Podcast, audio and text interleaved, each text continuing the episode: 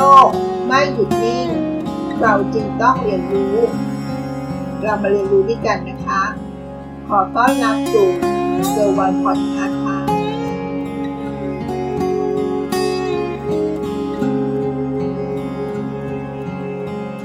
ทักษะการคิดเชิงกลยุทธ์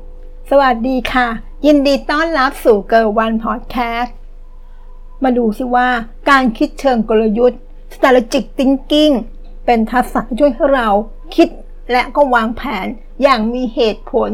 กับการแก้ปัญหาที่ซับซ้อนภายใต้สภาวะการต่างๆ เพื่อบรรลุเป้าหมายที่เราวางไว้ได้หรือเปล่าคะทักษะการคิดเชิงกลยุทธ์นั้น เป็นสิ่งที่เราควรจะเรียนรู้และก็ฝึกฝนด้วยนะคะ เพราะหลายครั้งที่เราเข้าร่วมประชุมเพื่อวางแผนเชิงกลยุทธ์ ให้กับองค์กรกับรู้สึกว่าตัวเราเองทำได้ไม่ดีนัก ทั้งการมีส่วนร่วมที่น้อย เพราะไม่มีไอเดียใหม่ๆ ของกลยุทธ์ และวิธีแก้ปัญหาที่น่าสนใจ แต่เมื่อความคิดดีๆ กับสื่อสารเหตุผลของไอเดียออกมาไม่ได้แล้วก็ ตอนนี้มาดู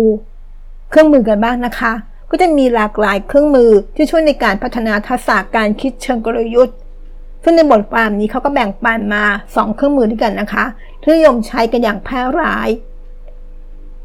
เครื่องมือตัวแรก Town Metric และตัวที่ 2 คือ BCG Metric ค่ะ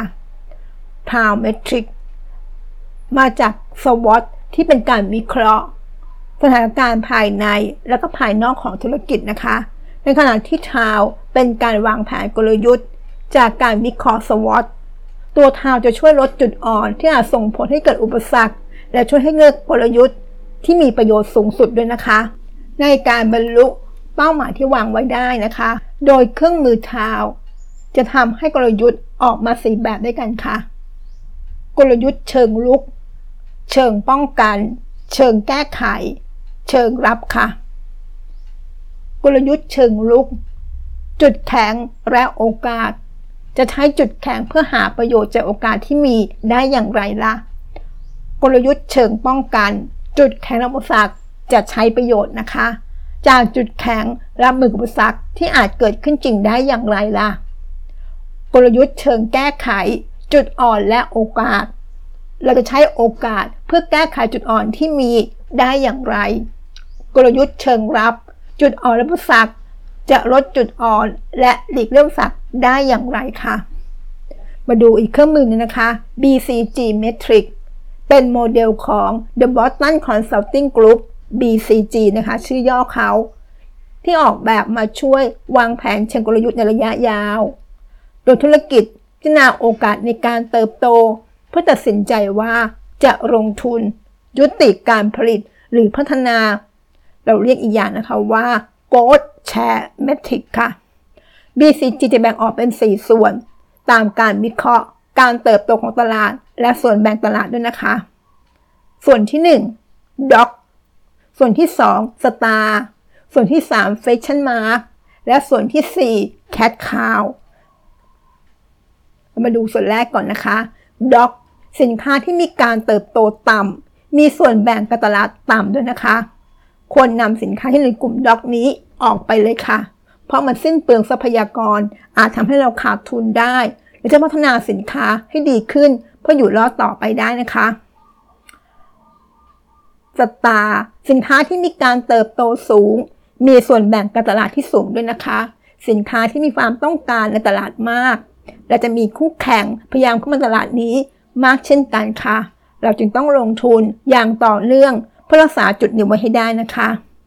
Fashion Mark สินค้าที่มีการเติบโตสูง มีส่วนแบ่งตลาดต่ำอย่างไม่ทราบแน่ชัดนะคะว่า กลุ่มนี้จะกลายเป็นกลุ่มสตาร์แต่ถ้าหากมันไม่สำเร็จแล้วก็ ตามรัที่เราวางแผนเอาไว้ก็อาจจะหลุดไปเข้ากลุ่มของดอกได้เช่นกันนะคะ สินค้าเหล่านี้มันต้องการการลงทุนที่สูง เพื่อผลักดันให้อยู่ในกลุ่มของสตาร์ต่อไปให้ได้นะคะมาดูตัวสุดท้ายค่ะ Cat Cow สินค้าที่มีการเติบโตต่ำ มีส่วนแบ่งตลาดสูง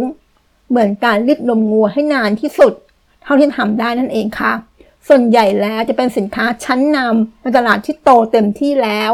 ไม่ต้องพัฒนาเพิ่มมาก เท่าคล้องอื่นแล้วนะคะพราะถึงจุดอิ่มตัวของสินค้าแล้ว แต่ยังได้กำไรสูงอยู่นะคะ เอาเงินที่เหลือจากตรงนี้ไปพัฒนาหรือคิดค้นสินค้าใหม่ ๆ ได้นะคะ นั่นก็คือเรื่องราวที่มาฝากกันในวันนี้นะคะ ก็พอสรุปเป็นไอเดียได้ว่า ข้อดีของการมีความคิดเชิงกลยุทธ์นั้น คือการเรียนรู้วิธีการคิด อาจไม่มีคำตอบที่ถูกต้องเสมอไปนะคะ แต่ทักษะนี้จะช่วยให้เรามองเห็นโอกาสใหม่ ๆ การการกับความท้าทายที่เกิดขึ้น และพร้อมกับการวางแผนเพื่อความสำเร็จในอนาคตต่อไปค่ะ